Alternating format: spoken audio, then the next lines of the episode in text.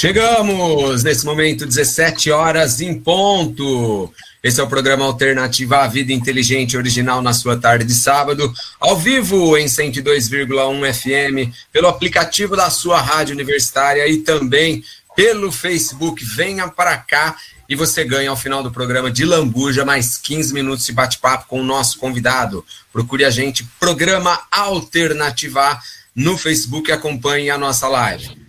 Para fazer o Alternativa A hoje com a gente, vou começar por ele, comendo amêndoas mais magro, fitness, Luiz Henrique Carraro, Montanha, Montanha. Muito boa tarde, obrigado mais uma vez pela presença. É, boa tarde, Glauco, boa tarde, Alex, boa tarde, PG, boa tarde, Thaís, boa tarde ao nosso convidado. Pois é, né? Vida saudável é isso, né? Vida saudável é isso. Pois já vou passar a bola para o professor Alex, para ele já de início comentar essa, é, essa declaração de Luiz Henrique Carrara. Muito boa tarde, Alex. Uh, boa tarde, Glauco. Boa tarde, PG, Montanha, Ed, a Thaís. É como se vida saudável fosse a tônica desse programa, né? Como se aqui ninguém tivesse problema de colesterol. A gente só bebe água, vai. É, problema de joelho. Problema, o PG já tem todos os problemas, né? Então, né? Então, como se a vida saudável fosse a tônica desse programa. Só queria dizer isso. Vamos Obrigado, trazer a Alex. próxima. Acho que a gente podia pensar em trazer Márcio Atala falar da próxima vez. Olha aí, Henrique, o carinho da torcida para com você. Ao lado do Alex está, obviamente, em sua casa, o nosso George Clooney, o ararense mais são carlense de todos, Pedro Guilherme Orzari Bombonato, o melhor narrador de futebol da região. PG, boa tarde. boa tarde. Se for do bairro, se for do meu prédio, já tá bom. Um abraço para você, Glauco, um abraço ao Luiz Henrique Carrara, ao Alex, à Thaís, ao nosso convidado que será apresentado, está devidamente fardado com o maior time do Nordeste, por que não dizer? Daqui a pouco será apresentado. É uma honra, uma satisfação estar aqui em mais um programa Alternativa A. Seja bem-vindo também, você, web espectador. Seja bem-vinda, você, web espectadora. E você, ouvinte, que chega pelo 102,1 FM da Rádio Universitária de São Carlos. Maravilha. E embelezando o programa Alternativa A, isso dito é, claramente por professor Pedro Guilherme e com a minha concordância, porque o programa estava estragadinho sem ela, a nossa querida titular, a Thaís. Boa tarde. Boa tarde, Glauco. Boa tarde, PG. Boa tarde, Montanha, Alex, nosso convidado. E para você, internauta que está aí acompanhando a gente, muito obrigada aí pelos elogios. A genética que colaborou. Bom, nosso convidado de hoje é um cara super especial. Eu já aproveito para agradecer ao professor Alex, que foi quem fez o contato e trouxe um cara super recomendado e, como o PG falou, já vem fardado. Baiano de Salvador, Edmilson Sacramento, vem para contar suas histórias, falar um pouquinho de pedagogia, falar um pouquinho do trabalho dele na orientação educacional do Colégio Puríssimo. Edmilson, muito boa tarde, obrigado pela presença no Alternativa A. Boa tarde, Glauco, boa tarde, Thaís, boa tarde, PG, boa tarde, Montanha. Fiquei sabendo que é Montanha por conta do Morrinho, do professor Exato. Morrinho. Agradeço ao Alex o convite e Baiano de Salvador, legítimo, talvez seja o maior orgulho da minha vida ter nascido na Bahia, especialmente em Salvador, pra, carrego isso para minha vida e é um orgulho enorme estar aqui, poder falar sobre educação, poder falar sobre outras coisas e mais uma vez agradecendo o convite do Alex, poderemos conversar de tudo aí que vocês desejarem, estamos aqui à vontade, fazer um programa livre. É isso aí, esse é o Edmilson e você que está acompanhando a gente pela sintonia da 102,1 FM. Vem aqui para o Facebook, em facebook.com/barra Programa Alternativa A. Você pode participar fazendo perguntas para o nosso convidado, fazendo comentários. E, como diria um certo radialista muito admirado pelo professor Alex, emitindo a sua opinião. Professor Alex, é, a pauta de hoje, que foi elaborada depois de muita discussão ao longo, ao longo da semana, como sempre, desde o início ah, desse A gente faz reunião. Ah, claro. Embora, um brainstorm. Um brainstorm. Igual, igual embora alguns discordem, ela está mais uhum. cultural, cara. Mas teve, tem algum destaque da semana política do país para gente, a gente abordar? Bom, acho que a questão aqui em relação a, a, a, ao cenário político é ele voltou, né? Ou se alguma vez ele deixou de ser a pessoa que ele é, que é o presidente Jair Bolsonaro, né? Ficou ali quietinho, caladinho algum tempo, né? Em virtude de ter aí adquirido, né, ter, ter contraído Covid-19, ficou ali meio que na, na, na, quieto, mas evidentemente que durou pouco, né. Ah, e principalmente, eu acho que o que mais motivou agora, inclusive nós vimos aí é, é, indo aí ao Nordeste, é, ao, também ao Sul, foi a questão de que está apertando, né, né, os índices da economia norte-americana caíram de maneira assim absurda e o Trump já percebeu que isto, mais a própria postura do governo dele, vai ter uma consequência na eleição, e o Bolsonaro está vendo isso, então ele está correndo atrás do prejuízo. Quer dizer, é aquela velha questão que já dissemos, né? Está em campanha já há um bom tempo, se é que alguma vez saiu da campanha. Tá certo. O Alex, quem está aqui com a gente já, cara, tem bastante gente acompanhando o programa Alternativa e já mandando alguns abraços aqui, fazendo comentários. A nossa querida Ana Júlia Paravani. Aninha, um beijo para você. Você não se esquece da gente, a gente não se esquece de você.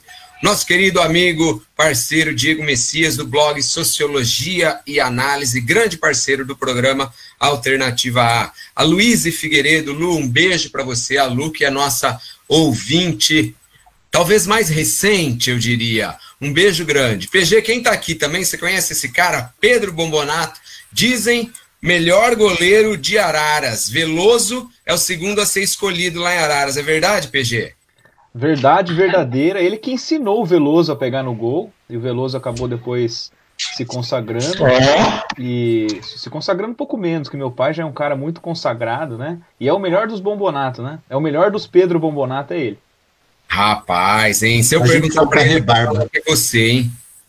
Quem está aqui também é o meu querido amigo Mítio Bianchi. Mítio, abraço grande para você. O Mítio, que é professor de natação, faz um trabalho lindíssimo aqui na cidade de São Carlos, com atletas paralímpicos. Então, eu convido a todos para participar. Meu primo chegou aqui também, Antônio Olavo Vilas Boas Escrivão, ele e toda a família acompanhando a gente. Vem aqui para o programa Alternativa A se você está ouvindo a gente. Eu vou começar fazendo uma pergunta para o Edmilson, depois eu passo a bola para vocês, vocês vão é, perguntando aí, debatendo com o nosso convidado. Edmilson, você vê, o que, que você veio fazer no estado de São Paulo, em Rio Claro, cara? Quanto tempo você, você veio para estudar na Unesp, é isso?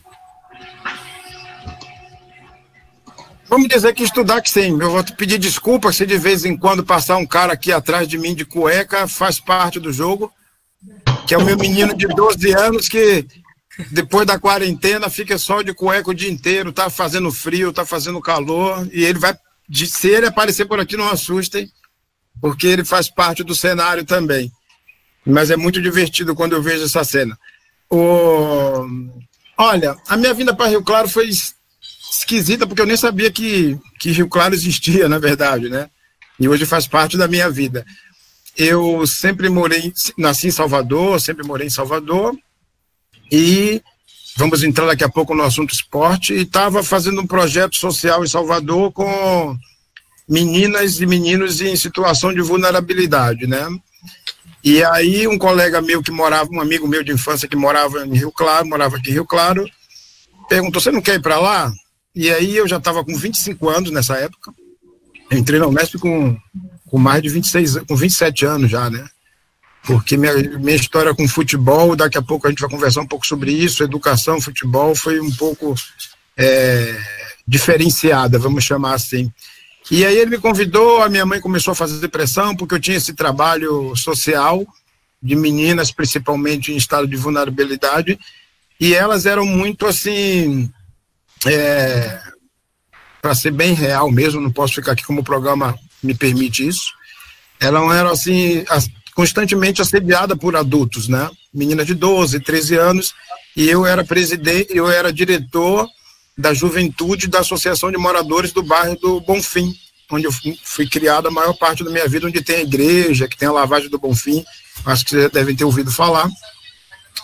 E alguns policiais usavam desses artifícios também de oferecer dinheiro para essas meninas e tal, e eu me chamou muita atenção aquilo, né? E eu comecei a fazer um trabalho de com as meninas para não deixar que esse tipo de assédio acontecesse, pelo menos coibir, e aí montei esse grupo de, de jovens, onde nós tra fazemos trabalhos sociais, vendíamos coisas, né? Em Salvador tem muito isso, quem já foi lá sabe, né?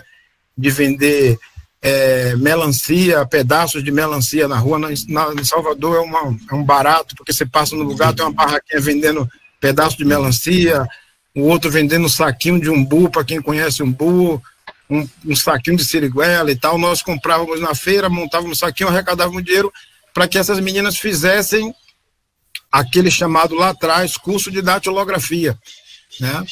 Para que a partir desse curso de datilografia e de, do retorno às escolas, elas começassem a ter vida própria, né?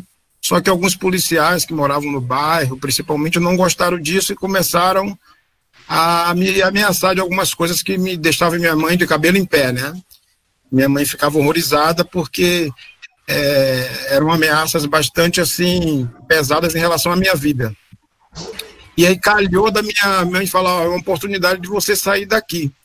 E aí eu fiquei naquele dilema de vou morar em São Paulo, que eu nem conheço e tal, largo o projeto, porque se eu largar o projeto eu tinha receio do projeto acabar, que era um projeto que você tinha que ter muito, é, muita força, por sorte, por jogar bola, gostar de jogar de futebol, ser muito envolvido. Minha família, eu tenho, sou eu e mais seus irmãos, meus seis irmãos, e meus irmãos, só tem uma moça, né? Eles eram muito respeitados no bairro, né? Bairro de periferia tem muito isso. Se você é dali, você é da área, você é conhecido. Meus irmãos eram meio de briga, assim, meio briguentos, assim e tal e tinha um respeito muito grande ali, aí evitavam mexer, mas mandavam um recado pelos meus irmãos, né? Ah, as meninas não estão podendo sair mais com a gente para dar uma volta e tal.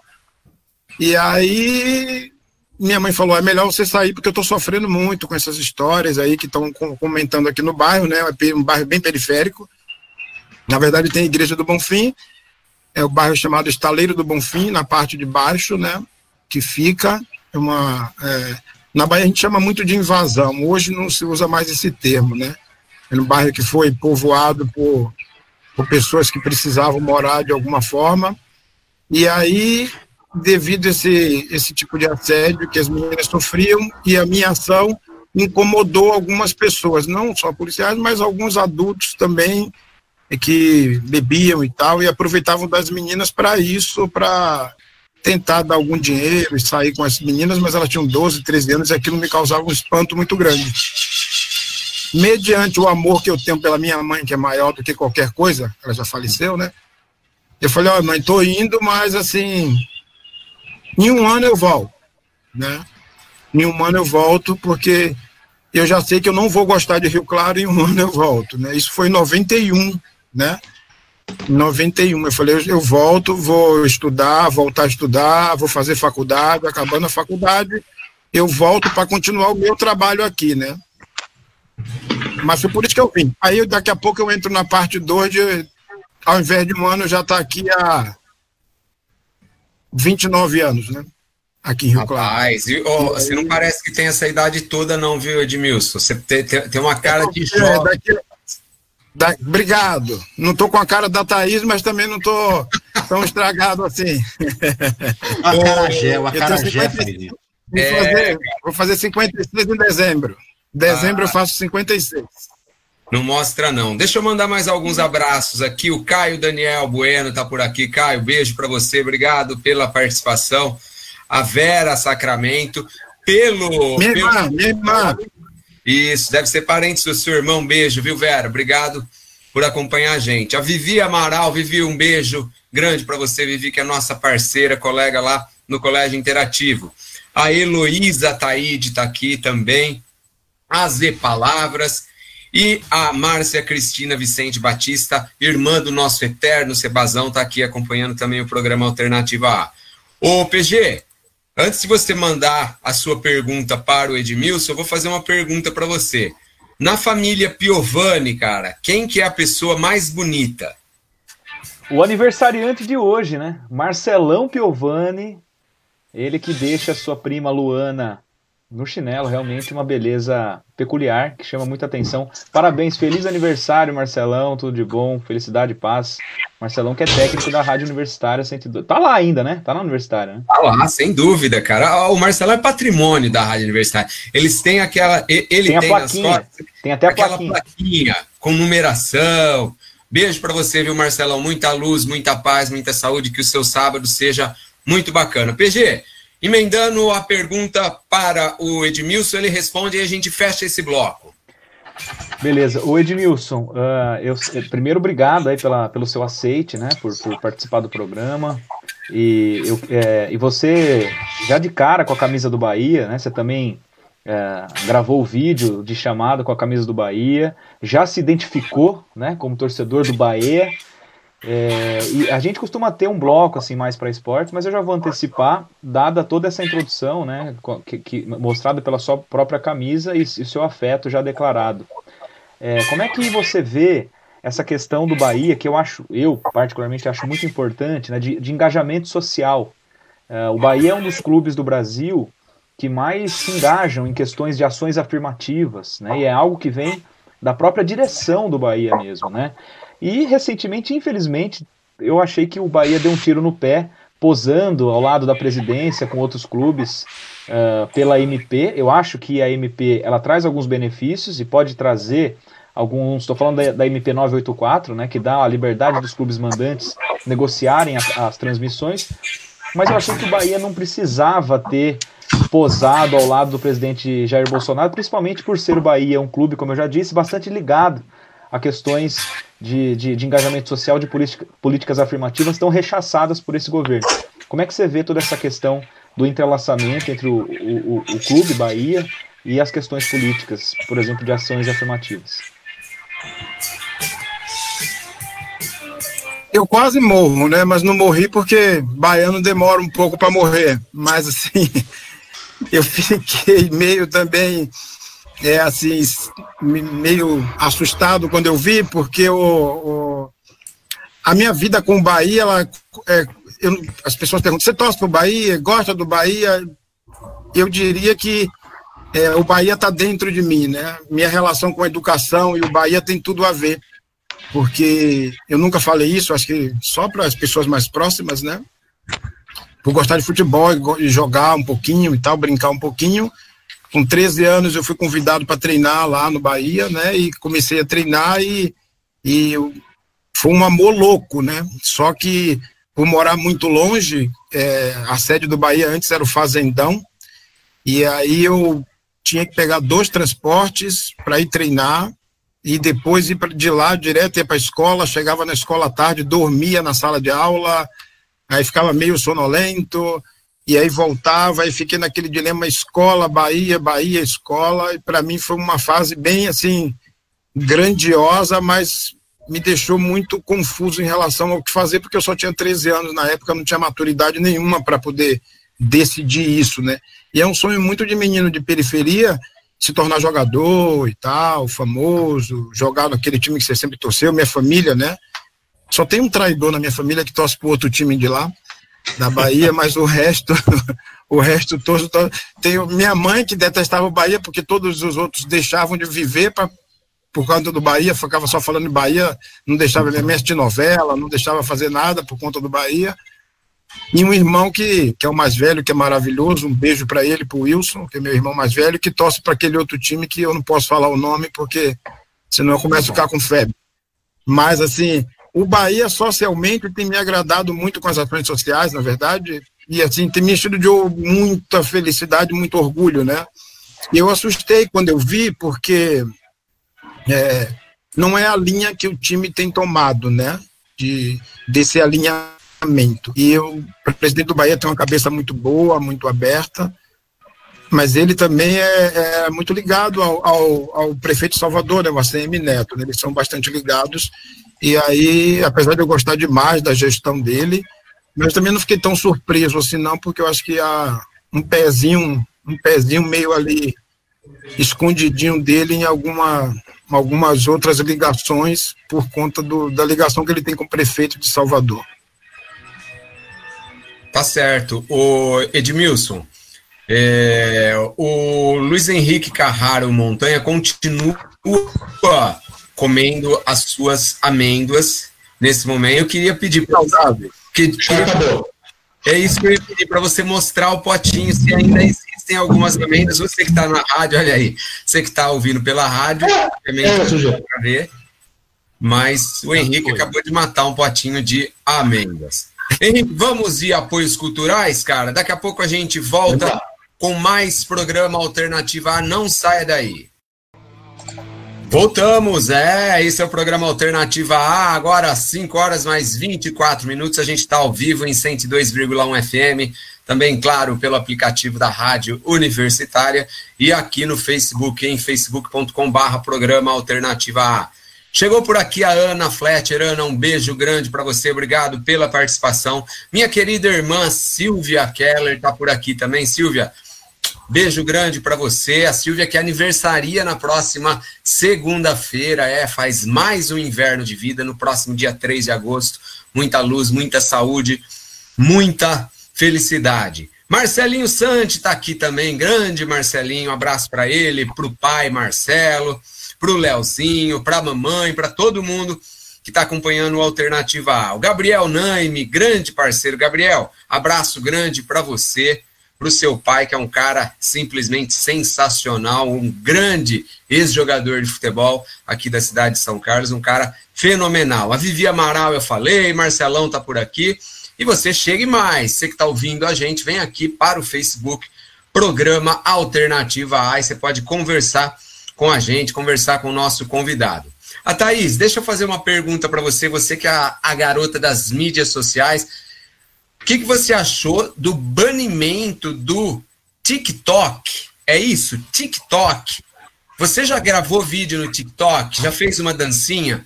Foi banido a partir de hoje nos Estados Unidos por suspeita, segundo o presidente Trump, por suspeita de ser um espião de comportamento dos chineses.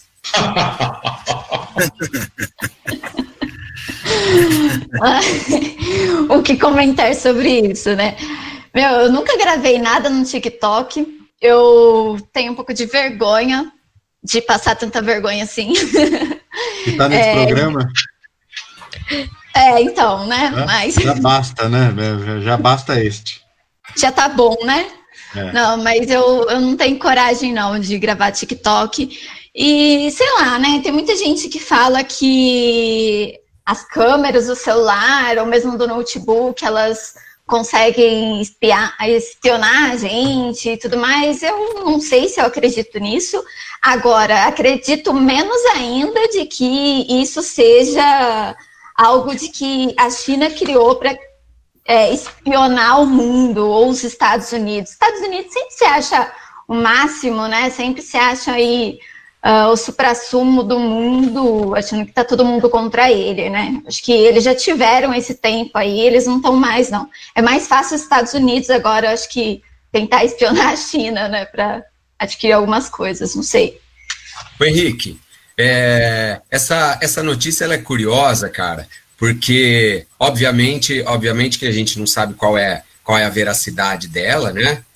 Mas o mais curioso da, da notícia, cara, é que da mesma forma como acontece nos Estados Unidos, né, na China, é, nos últimos anos acontecem bloqueios de aplicativos norte-americanos e aí indústrias chinesas acabam criando aplicativos semelhantes. É o que deve acontecer nos Estados Unidos, né, cara? Já já aparece um TikTok norte-americano que aí pode espionar todo mundo e ninguém se incomoda, né? Então, Glauco, é, eu, eu, vejo essa situação, na verdade, como uma guerra comercial. Tá? Hoje, a área de TI, a área né, de tecnologia da informação, está muito baseada em análise de dados. Tá? Então, tanto o que a gente procura no Google, tanto o que a gente coloca de imagem né, em Instagram, né, em Facebook ou mesmo no TikTok são analisados por essas empresas, tá? Então venha o TikTok, o, o Trump falar que o TikTok está roubando informação, tá? Isso aí já é feito por empresas né, dos Estados Unidos já faz muito tempo. Tá? Então, é, ele, na, na verdade, só está colocando é, é, mais um episódio numa guerra que é puramente comercial, certo? Então, a ideia do Trump, na minha opinião, é, é, assim, fazer uma, uma espécie de uma reserva de mercado, claro, né? É, para oportunidades dos Estados Unidos, né? E também, né, junto com isso, é, fazer com que um país não avance nessa disputa né, comercial, né, basicamente comercial, no setor de tecnologia. Isso fica bem claro para mim, no caso aí, né, dele não permitir que empresas estadunidenses né, é, é, forneçam produtos né, para o 5G. Tá? Então, é, é, antes de mais nada, antes de ser apenas uma, uma coisa né, como uma preocupação com segurança, tem a ver com economia.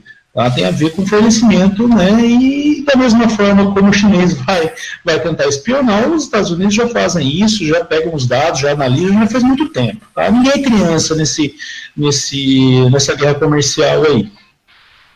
Alex, passando, passando a bola para você, cara. É, o governo o governo Bolsonaro, né, eu falei que não, não ia estar tá tão político o programa hoje, acaba a gente acaba não conseguindo fugir muito da, de, alguma, de alguns temas que se politizam por si só, né? O governo Bolsonaro vem nos um ano e meio de governo aí fazendo uma, uma política de relações internacionais próxima ao governo norte-americano e não ao, ao Estado norte-americano. A gente não sabe, por exemplo, qual vai ser a relação caso o Biden é, vença as próximas eleições em novembro, né? É, você, de que forma você avalia a, a estrutura, digamos, diplomática do governo Bolsonaro se aproximando é, de, dos Estados Unidos mais ideologicamente e se, e se afastando se afastando da China, cara? Ingênua? É, bastante, né? É, totalmente a, a, ao contrário, avesso a qualquer tipo de é, é, orientação diplomática que, que, que você possa aí ao, ao, ao, ao, longo dos anos e dos séculos que a gente viu, de certa forma, inclusive, vamos lembrar que, pegando, por exemplo, o governo do presidente Lula, ele tinha uma boa relação com o Bush, pra você ter uma ideia, com o Bush pai, né, com o Bush filho, perdão, uma boa, uma boa relação, quer dizer, não, não eram, assim, politicamente, vamos dizer, alinhados, evidentemente, mas havia, né, o Itamaraty tinha essa, sempre teve essa linha. A questão do, do governo Bolsonaro em relação ao Trump é quase que um espelho, né? E isso tem muito a ver também com o cenário eleitoral, isso que o Montanha falou do 5G, né? As, as palavras dessa semana, né, do, do, do, embaixador dos Estados Unidos aqui no Brasil, Chapman, em relação a Huawei, né, Huawei, aquela empresa chinesa, né, que está de olho no 5G aqui no Brasil, colocando quase isso, né? São, se vocês deixarem essa empresa instalar o 5G também vai haver espionagem da China. É aquilo que vem no que eu comentei no início do programa, tem muito a ver com a questão da, da, da de estar tá se aproximando as eleições, né? Ah, o Trump querendo a reeleição, a economia americana, né? É, afundou novamente. Vamos lembrar que essa semana, não sei se alguém acompanhou, ele cogitou a possibilidade, quer dizer, cogitou, ventilou né, a ideia de anular as eleições americanas por possível fraude. Ele não falou da onde ele tirou essa ideia, se, é, baseado em quê, e a gente já conhece bem esse discurso, a gente já viu esse discurso, certo? Então, nós somos uma cópia. Quer dizer, a América Latina que a gente conhece, né? É, então. Então a gente já viu esse discurso, então está desesperado. Então agora volta a bater na China, volta a, a, questão do vírus chinês, né? Chamar o embaixador chamou também nessa entrevista que ele deu, se eu não me engano, acho que a Folha ou o Estadão, não me lembro agora, de vírus chinês, o vírus que eles que eles trouxeram, que importaram, aquela coisa toda. Então tem essa questão também, a questão da, da, da, das eleições se aproximando. Trump está ficando desesperado. E o Bolsonaro está também correndo atrás disso, né? Ele foi inaugurar lá, estou tentando lembrar a cidade no Nordeste, que foi uma cidade, por exemplo, em que deu vitória esmagadora ao Haddad nas últimas eleições. Né? Agora, né, através né, da, da do, do, auxílio emergencial, do futuro renda, renda Brasil, né, ele está correndo atrás, está crescendo no Nordeste. Né? Tá certo. Ô, Alex, mudando um pouquinho de assunto, eu vou passar a bola pro para o nosso convidado, entrar um pouquinho na pauta educação, e aí no último bloco a gente fala um pouco de esporte e discute também ah, alguns, alguns temas na área de arte, na área de cultura. O Edmilson, é, a gente está vivendo um momento super especial com relação à educação em todo mundo, não é? não é simplesmente no Brasil, né? E hoje a gente vê movimentos pró e contra a volta às aulas presenciais. Eu queria que você comentasse um pouquinho a sua opinião pessoal em, em relação a isso e também como que a situação está em Rio Claro, o que, que normalmente coordena as coordenações das escolas falam, quais são as orientações, digamos que mais oficiais da Prefeitura de Rio Claro, como que você enxerga essa volta ou não às aulas a partir do mês de setembro? Bem, é um momento bem complicado mesmo para as escolas, né? Muito complicado, porque sobrecarregou o trabalho dos professores, né? Os professores têm mais que dobrado o trabalho que eles tinham até então. Né, para os alunos também, eu que lido diretamente com os alunos, né, que sou orientador educacional, essa função de orientador, orientador educacional é muito ligada entre aluno, famílias e escola, né, e professores os alunos têm reclamado muito do, da, do tempo que eles têm que ficar diante da tela, né? Porque ficar na tela do computador ali, viajando, navegando é uma coisa, e assistindo aula das sete a meio-dia e quarenta, em alguns lugares, em outros lugares até o meio-dia. Eu tenho um menino aqui, eu tenho dois filhos, né? Um de 22 e um de, de, de 12. Os dois também têm aula online o mais novo é, tem sentido muito, reclamado muito do, dessa exposição diária diante do computador. E assim, eu não vejo como uma coisa benéfica, porém é o que o momento está pedindo para que a gente não tenha, é, principalmente nas escolas particulares, né, o ano anulado. E, particularmente do Puríssimo, o trabalho é muito bem feito pela competência dos professores. Né? O Alex é um dos nossos professores do Colégio Puríssimo e sabe disso, que o, o corpo docente é muito bom, se reinventou durante o processo inteiro, né? Antecipamos as férias e aí os professores tiveram mais intimidade com, com, com, com as plataformas. Aí no início tínhamos várias maneiras de entrar nas aulas, isso confundia muitos alunos. Aí o coordenador Emerson, um abraço para ele, né, que é muito sábio, muito inteligente, colocou tudo numa plataforma só. E a partir daí deu uma acomodada, ficou bem legal. Mas a gente tem feito algumas ações para quebrar isso, né? Por exemplo, a gente está fazendo uma feira de profissões online.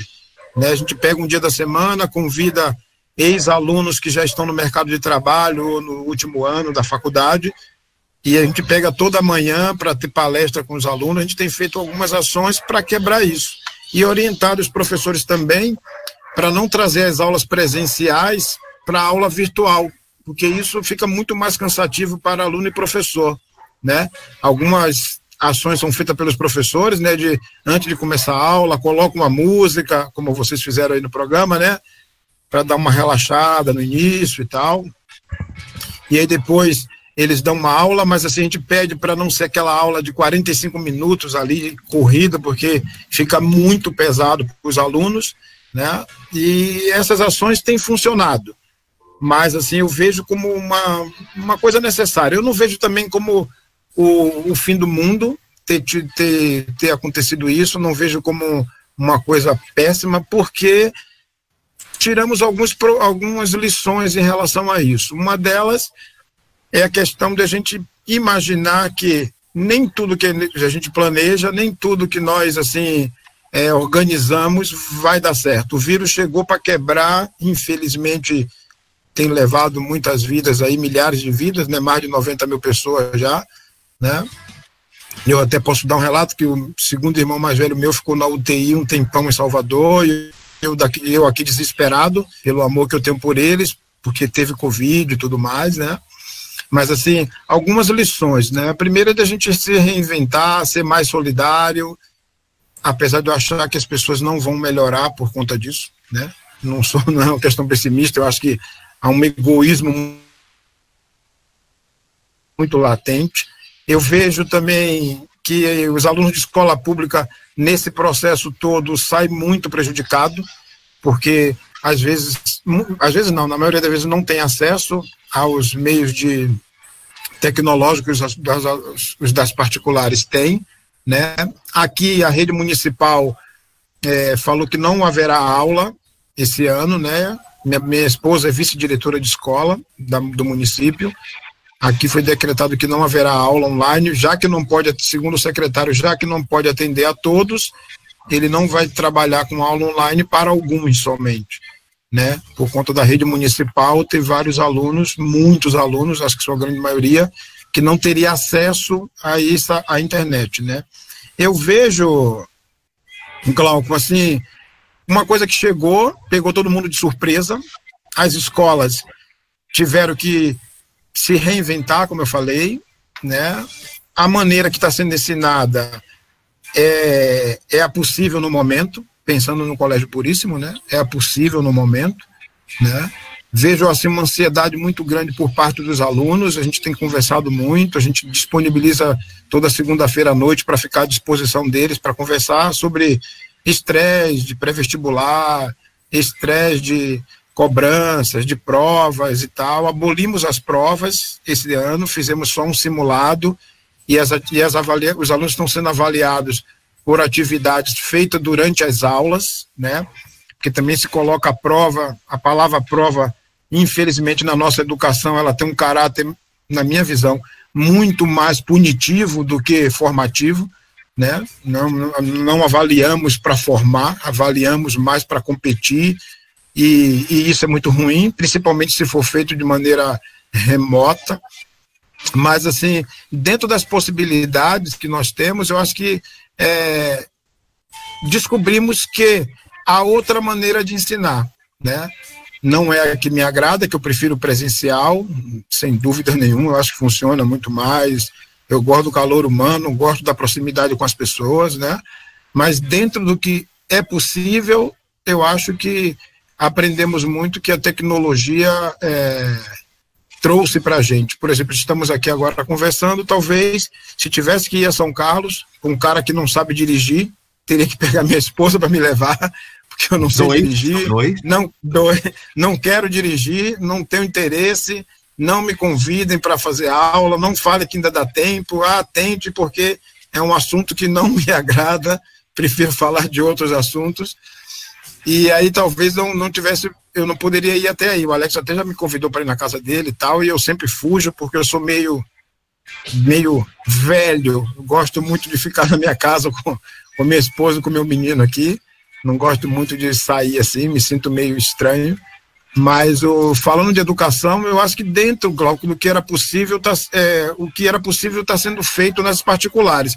Sinto pelos alunos de escola pública que os vestibulares também não mudaram, né, a maneira de ver isso, né, mudar as datas para janeiro e tal, como se isso fosse uma solução, né, quando poderíamos ter outras outras soluções, né, em pensar em fazer uma uma um tipo de trabalho com os alunos de escola pública de uma outra forma, né, mas assim, uma outra forma de ingresso, né, que o vestibular já é desculpe o termo, mas já é maldito, né, ele já é exclusivo ao extremo, né, e com a pandemia, com a falta de aulas, eu acho que os alunos de escola pública, com certeza, foram os mais prejudicados. Se os da particular estão tendo aula, estão perdendo com o estresse, mas estão tendo aula.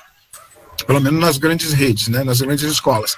E os da pública, talvez não tenha, não está com o estresse de, de ficar na frente do computador, mas infelizmente estão sem aula, estão sem educação, estão sem formação. E seja, seja lá o que for, ano que vem vão fazer um vestibular que com certeza vão excluir muito mais os alunos da escola pública do que já exclui normalmente. É isso aí, você está acompanhando o programa Alternativa. Hoje a gente está batendo um papo com Edmilson Sacramento, ele que é orientador educacional do Colégio Puríssimo de Rio Claro, tem uma história super bacana, além de ser orientador, ou melhor, antes de ser orientador educacional, ele é torcedor do Bahia, ele é baiano de Salvador, e eu vou dar uma notícia triste para ele. É. Não, tomou, tomou o segundo gol, gol de Kleber do Ceará, 25 do segundo tempo, quase 30, aliás, do segundo tempo agora, a 2 a 1 para o Ceará. Na verdade, na verdade tá 3 a 1, viu? Acabou de fazer o terceiro, Alex? Eu não queria dar essa má notícia. Eu posso sair ou tenho que ficar aqui? 3 a 3 É melhor ficar. Ó, dos piores cenários, fica aqui. Não, eu tô, você não sabe como é que eu tô aqui.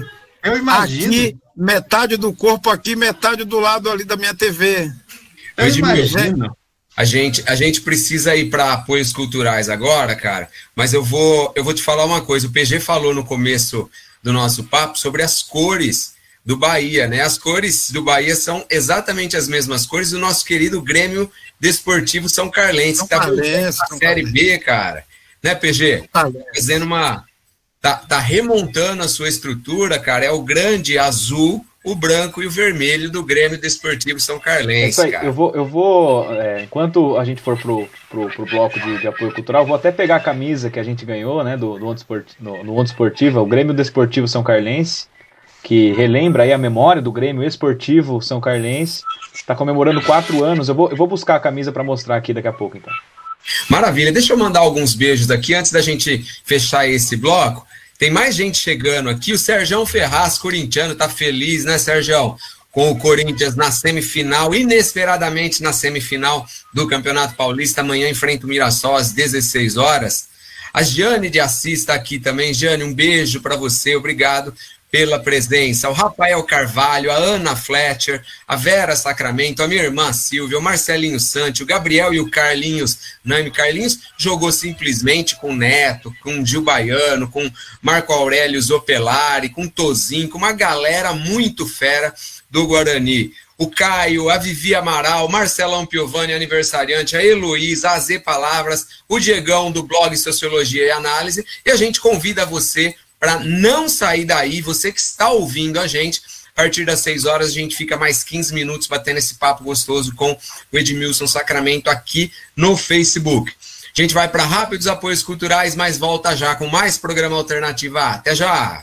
É isso aí, galera. Voltamos nesse momento, são 17 horas mais 47 minutos. Esse é o programa Alternativa A, ao vivo em 102,1 FM, também pelo aplicativo da rádio universitária e aqui no Facebook, em facebook.com barra programa alternativa. O programa pela rádio universitária tem mais alguns minutos, tem mais uns 12 minutos, mas depois a gente fica os 15 minutos de lambuja que a gente normalmente fica quando tem um convidado. Nesse momento, tá para você que está acompanhando a gente pelo Facebook, o PG está mostrando a camisa do Grêmio Desportivo São Carlense, que comemora quatro anos de vida, né? Fez uma grande releitura do saudoso Grêmio Esportivo São Carlense e o programa Onda Esportiva teve o prazer de receber da, da comissão técnica e também da assessoria de imprensa essa camisa. O PG, entrando na seara esportiva barra cultural, cara,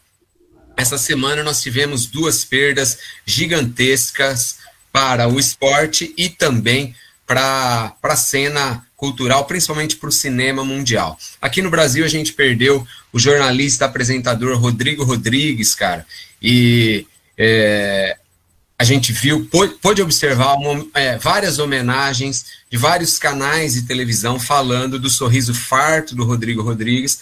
E na coluna alternativa dessa semana eu cito, inclusive, a sua, a sua frase que, que diz que você é que o Rodrigo Rodrigues deixou a, a TV esportiva brasileira menos sisuda. Perda significativa, né, PG? É demais, Glauco, assim, uma, uma morte inacreditável, né? Rodrigo Rodrigues, aos 45 anos. A gente sempre ensaiava, né, Glauco, de, de entrar em contato com ele. A gente tem, a gente tem amizade com o, Canalha, né, o João Canalha, e também com o Rodrigo Viana, dois amigos do, do Rodrigo Rodrigues, principalmente o João Canalha, né, que estava devastado no dia da, do falecimento do Rodrigo Rodrigues, e ele como disse também o Marião Pontieri, abraço para o Marião Pontieri, a, a, o riso do, do Rodrigo Rodrigues chegava antes da notícia, né?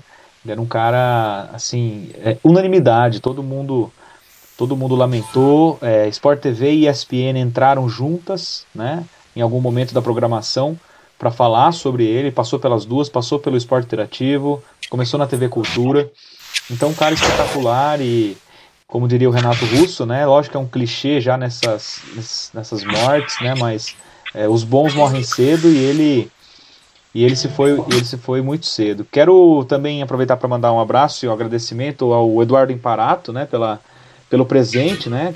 A Onda Esportiva, a camisa do, do novo Grêmio, o Grêmio Desportivo São Carlense, que está é, é, aprontando a sua sede, né? O Edu Imparato agora é, é, é um dos assessores lá, da, lá do Grêmio, e eles estão prometendo aí uma, uma boa campanha para os próximos campeonatos. A Federação Paulista ainda não, não confirmou o Campeonato Paulista da Série B, mas a gente fica aí na espera, né, Gal? Exatamente. Cara, é, eu tive a oportunidade de estar com o Rodrigo Rodrigues por poucos minutos, uma única vez. Ele foi de uma gentileza, cara, e uma delicadeza. É, o tempo que nós conversamos, cara, foi num bar em São Paulo, o Marião Pontieri, inclusive, estava junto, cara.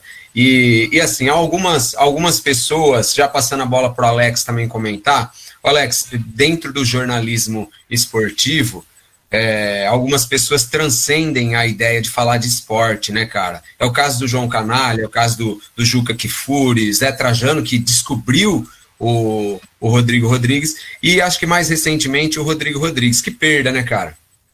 É, uma perda porque justamente, né, e a, além do futebol, o próprio Rodrigo Rodrigues colocava isso, né? Ele e relatos de várias pessoas que trabalhavam com ele, né? Que ele chegava, falava, não, quem tem que saber de tática, esquema tático, é vocês que são comentaristas. Eu tô aqui para apresentar. Né? Eu vi uma, uma, uma, um depoimento do, do comentário do Lédio Carmona, né? Bastante consternado com a morte do Rodrigo Rodrigues, falando justamente isso, que ele chegava você viu o jogo? Não, não vi o jogo. Como assim? Não, eu não preciso ver o jogo. Para que eu preciso ver o jogo?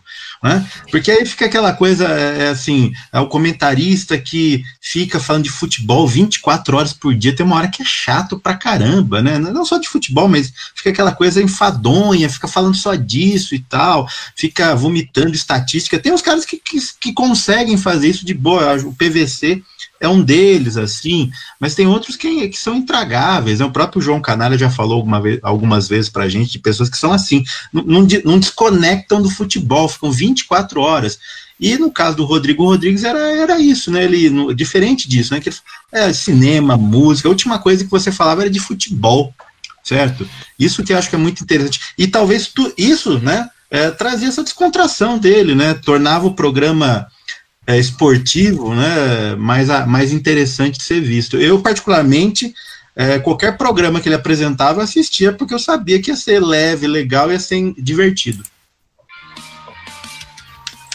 É, eu acho que eu, eu não me lembro exatamente quem, ao falar do Rodrigo Rodrigues, comentou que mesmo é, as pessoas não o conhecendo pessoalmente, se sentiam amigas dele, né? Ele deixava de fato é, todo mundo muito à vontade. Deixa eu mandar um grande abraço também para o meu querido amigo Álvaro Maia, que esteve no programa Alternativa na semana passada e a repercussão foi muito grande, viu, Álvaro? O pessoal curtiu muito a sua aula aqui sobre arte, sobre a inutilidade da arte, foi muito, muito bacana mesmo. Fica sempre o convite para você acompanhar a gente e para você estar aqui no programa Alternativa. Álvaro, uma pessoa simplesmente fantástica, profissional e pessoalmente citando aqui Silva. É, ó, Thaís, eu vou falar o nome de alguns filmes aqui para você, todos eles do cineasta Alan Parker, que faleceu hoje de uma doença que há algum tempo o acometia, mas que não foi divulgada pela, pela família. Ele faleceu aos 76 anos, deixando uma obra vasta, em especial nos musicais. Ele fez, por exemplo, Expresso da Meia-Noite, Coração Satânico com Robert De Niro e o Mickey Rourke, que na década de 80, toda a juventude, eu me lembro, eu tinha 12 anos em 87, queria ir ver o Coração Satânico. Mississippi em Chamas, que põe o dedo na ferida em questões raciais nos Estados Unidos. Um filme lindíssimo, que é baseado num livro dele mesmo, chamado Quando as Metralhadoras Cospem, uma sátira aos filmes de máfia do começo da década de 20. O filme clássico, baseado no álbum do Pink Floyd, né? Pink Floyd The Wall, de 1982, e o seu último filme, A Vida de David Gale, no qual ele discute pena de morte no Texas, pena de morte nos Estados Unidos. Falando em perdas internacionalmente, uma grande perda, né, Thaís? Com certeza, Alan Parker aí deixou um legado, né, digamos, principalmente nos musicais. Esse clipe dele aí do Pink Floyd é maravilhoso, eu já assisti por diversas vezes. E agora eu acho que é uma oportunidade aí para a gente rever as obras do, do Alan, né, que deixou para nós. Com certeza é, vale a pena cada um deles. Esse, se eu não me engano, o Asas da Liberdade, ele até chegou a receber o Oscar, né, na ocasião. É, ele não filme, teve... ele especificamente como diretor, agora deve receber Isso. certamente, né, em memória, né? Ele ironicamente é um daqueles diretores, né, que em vida nunca ganharam Oscar, embora tivessem sido indicados. Eu esqueci de falar aqui, mas também o filme Evita, né? Contando a história de um pouquinho da Evita Peron, né? Do peronismo, também que é um, um musical lindíssimo. Também a direção é do, é do Alan Parker. Que perda significativa. É, é, o Edmilson, Opa. não querendo te chatear, cara, mas já te chateando, é 50 do segundo tempo e continua 3 a 1 pro Ceará. Você quer comentar alguma coisa, cara? Dentro do que é possível ao vivo? É, exatamente, nesse horário. Olha, é. Cada derrota do Bahia é uma meia morte para mim, né? Mas, assim, não terei um sábado, sábado com quarentena, que eu sabe, sempre saio para tomar um cafezinho com pão com manteiga na chapa com minha esposa. É o nosso programa preferido. Esse, com a quarentena já não pode, Hoje o, o lamento é muito grande, né? Hoje, hoje minha esposa merece. olha para mim. É, hoje é. Hoje minha esposa olha para mim e fala. Mas tem o jogo é, da volta. Tem o jogo da volta. Terça-feira, é. Terça-feira, mas até terça lá eu espero estar tá vivo e eu vou assistir. Não me enforcado aqui para lá. ô, ô, Alex. Uh, o, o Edmilson traz, como, como todo baiano, na, na, na entonação de voz, um drama, cara. Que, que é característico do soteropolitano, né, cara? É um, é um, é, é um drama e, e, e, aquela coisa cantada que eu acho muito divertido, eu acho muito legal. Eu é também sinto, sinto, saudade de tomar uns ca cafés junto com ele aí de sexta-feira, que eram. Sempre a gente conversava bastante. De tudo, tudo. Bom, é antes bem, da gente é começar o programa pela, pela, pela rádio universitária, rapidinho, a, Tha a Thaís. É, no próximo dia 7 do 8, faz 78 anos, Caetano Veloso, e ele vai fazer live, a Thaís. Você viu isso? Oh, não no dia vi, não. 7 vai fazer? 8, vai fazer live. Ninguém no esperava. Instagram. No Instagram ou no Face? Eu acho que no Instagram, né? Globoplay. Glo Globoplay. Ah, Globoplay, PG? Vai ser, vai ser. É, eles estão fazendo essa, essa parceria aí, né? Essa jogada de marketing, né? A Dinê, a, é, Marcelo Adnet, Caetano Veloso e Globoplay, dia 7 do 8, né? Que é o dia do aniversário mesmo, 78 anos, 7 do 8. Eles estão brincando que é, uma, é uma, um número cabalístico aí. E hoje é aniversário de Ney Mato Grosso, hein?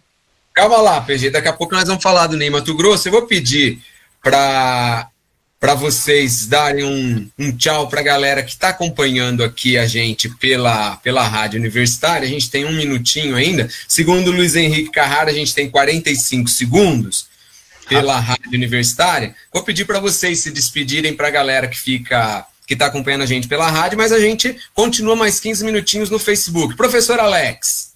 Grande abraço, valeu pessoal, até semana que vem. Luiz Henrique Carraro, nosso montanha que desapareceu, mas está ouvindo a gente. Não, estou aqui, né? Sempre presente e até semana que vem com mais um programa Alternativa A. A Thaís. Valeu, galerada. Fiquem ligados aí no próximo sábado, Alternativa A. Muito obrigada por hoje. PG. Valeu, pessoal. Venham para o facebook.com/barra programa Alternativa A. É isso aí. Um beijo para você que ouviu a gente. A gente continua no Facebook. Até mais.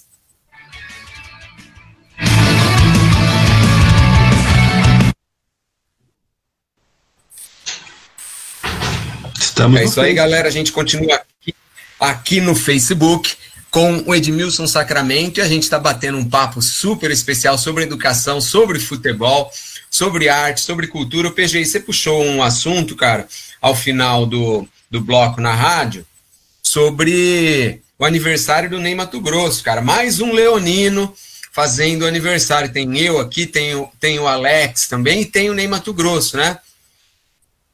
PG, é isso aí. Afinal, quem copiou, quem copiou quem? O Kiss copiou os secos e molhados ou os secos e molhados que copiou o Kiss, cara, na maquiagem? É, pois é, tem essa, essa polêmica, né? Inclusive hoje lá no, no Facebook, aqui, melhor dizendo, né? Aqui no Facebook do programa Alternativa A, a gente fez uma postagem falando sobre isso, né? Também comemorando o aniversário de 79 anos. 79 anos Ney Mato Grosso, né, cara? Se, até, inclusive, se você compara o Ney com outros da geração, você citou aí o, o, Caetano, que vai fazer 78, o Gil, que fez, né, recentemente, também acho que 78, 79, o Milton Nascimento, que tem por aí também.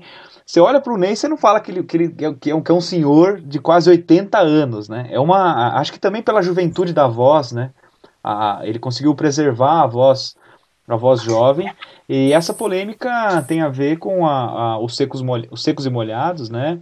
E, e, até hoje, né? Se o Kiss teria copiado. E segundo o Ney Mato Grosso, né, ele deu uma entrevista há uns 15 anos, mais ou menos, para o Jornal do Brasil, falando que foi o Kiss que copiou, né? Os Secos e, os secos e Molhados fez uma, uma turnê pelo México e o próprio Ney foi convidado para ir participar de um projeto novo nos Estados Unidos e depois de seis, ele recusou e depois de seis meses surgiu a banda Kiss com os, os rostos pintados e, e tudo mais, né? Grande Ney Mato Grosso, mas eu tenho que confessar uma coisa, viu, Glauco? Eu fui a um show do, do Ney Mato Grosso na vida e saí decepcionado. E eu explico por quê. Era um show de um disco novo em que o Ney cantava de terno e gravata sentado num banquinho. E quando você vai a um show do Ney Mato Grosso, você espera que ele rasteje no chão, né? Pintado, fantasiado. E ele estava todo sério, não cantou nenhuma música das antigas, né? Todas do CD novo. Eu só conhecia uma porque eu sou noveleiro e tinha uma música na novela que estava passando na época.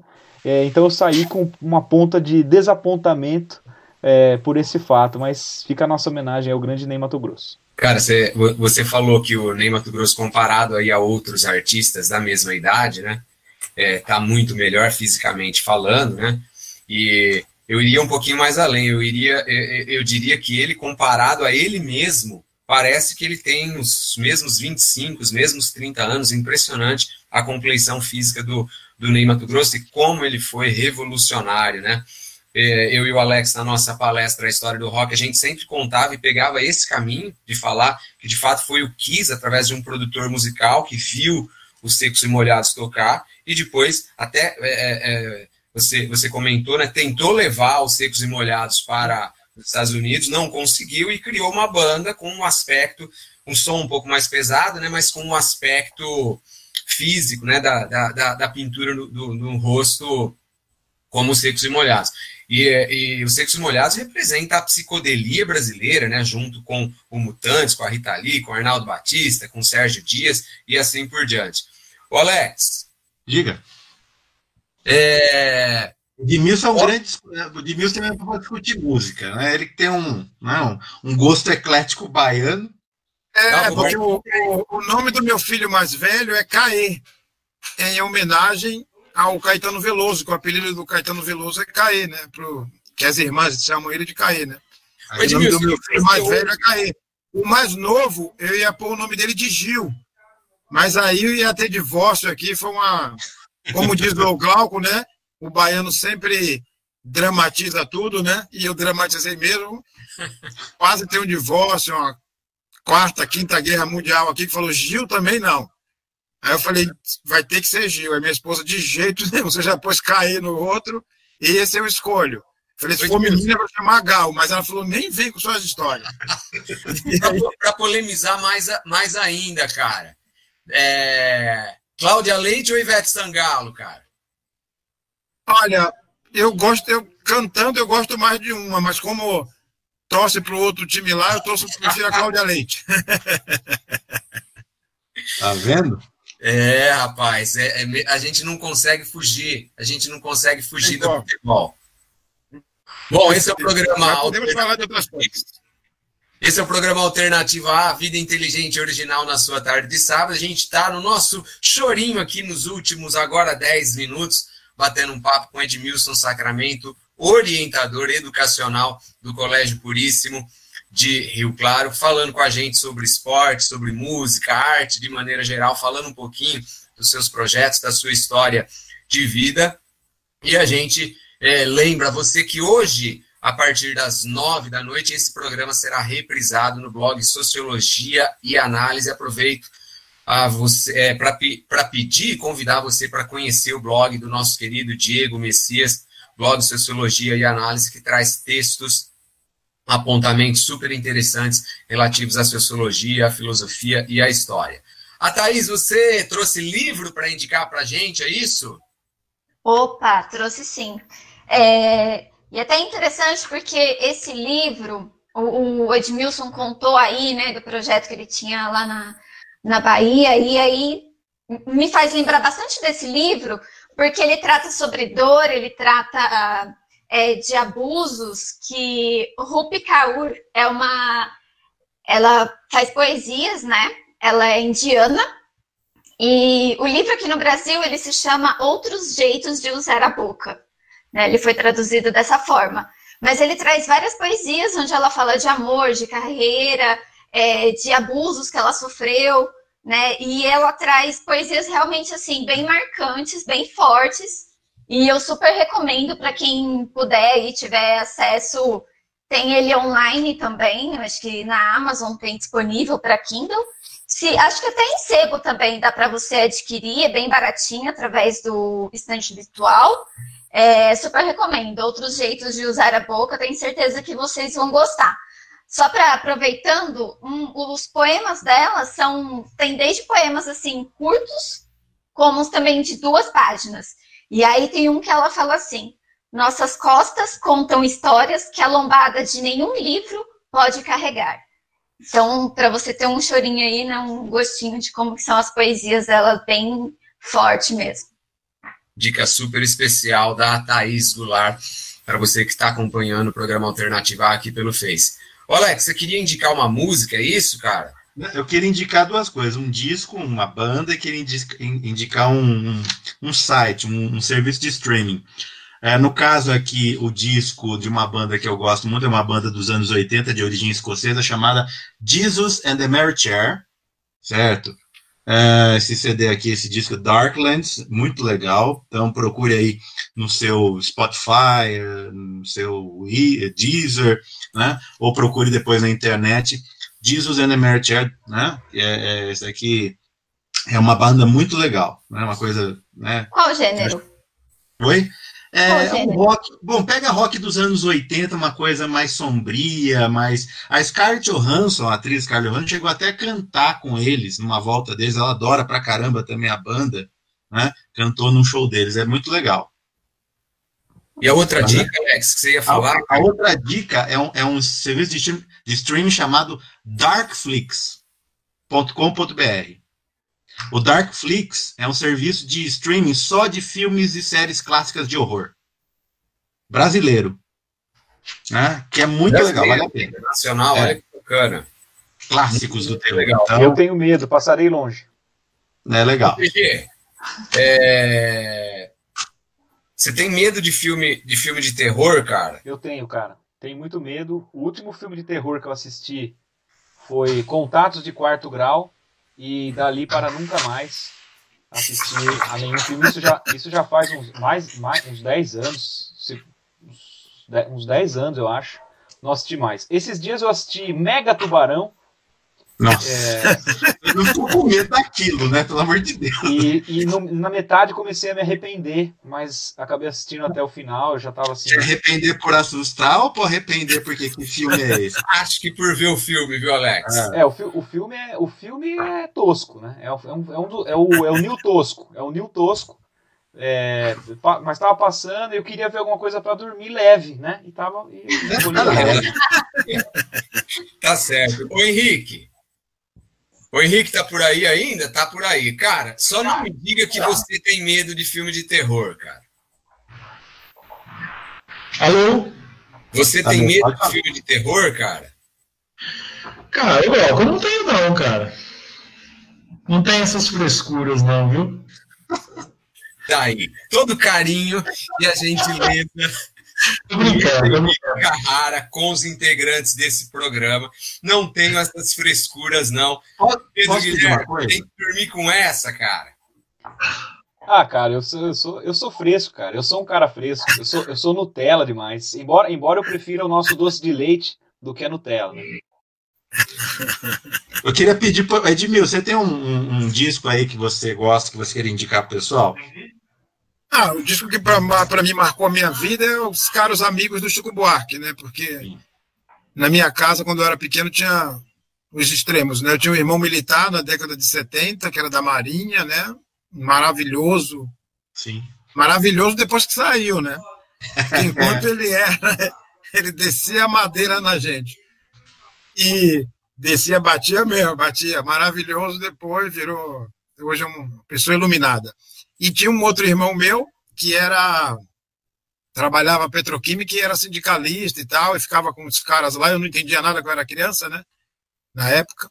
E eles ficavam lá sentados discutindo é, comunismo, discutindo proletariado, não sei o que lá, eu não entendia aquelas palavras, ficava no meio e eles ficavam ouvindo Chico Buarque, ficavam ouvindo Geraldo Vandré, ficavam ouvindo.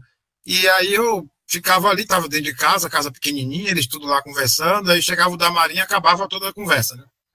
E aí os caros amigos foi o que mais me marcou, porque minha irmã, que eu tenho uma paixão enorme, ela ouvia muito e ela sempre foi apaixonada pelo Chico Buarque, né? Aí um disco que eu indicaria seria Caros Amigos do Chico Buarque. É, grande indicação. O Chico também não tem como passar pela música popular brasileira, né? Os últimos é, e... 40 anos sem, sem falar dele. Diga lá, Alex. Eu não, eu acho é uma indicação fantástica, né? E acho legal, pessoal, né? Hoje a gente ouve tanta coisa em relação a gente que fala de ah, tem que voltar à ditadura, voltar à ditadura. As pessoas não têm noção, né? De que nesse período censurava-se música, disco, jornal, livros, né? Chico foi tantas vezes censurado. Tem um disco do Milton, quem puder ir atrás do Milton Nascimento, que é chamado Milagre dos Peixes. Eu acho que o do disco mais censurado, de 11 músicas, acho que a censura foram oito censuradas e, a, e, as que restaram foram picotadas, né? É um disco até experimental, tem, tem uma música com a Clementina de Jesus, né? Ele canta, chama Escravos de Jó, né? Lindíssima música, mas um disco justamente para a gente ter noção do que, que era um período assim nefasto da história do Brasil, né? Chegando ao ponto de você censurar jornal, música, né? O trabalho de um artista, né? 11, 11 faixas, né? Oito censuradas. É, para gente, a gente aí é, se encaminhando, antes de passar a bola para o PG, para ele dar os prognósticos a respeito do, do Campeonato Paulista, eu me lembro da, de uma citação que você sempre, sempre fala, viu, PG? Da, da moça que é, supostamente foi abusada pelo Neymar naquele, naquele, naquele evento triste, né? Do, do Neymar no hotel e assim por diante. E eu, honestamente, eu não sei que que, que rumos jurídicos isso acabou tomando, né? Mas a ditadura militar é justamente saudade de algo que a gente não viveu, né? Que alguns, infelizmente, têm. PG, é, quem vai para a final do Campeonato Paulista? Amanhã a gente tem Palmeiras e Ponte, a gente tem Corinthians e Mirassol. Vai ter zebra ou vai dar lógica, cara?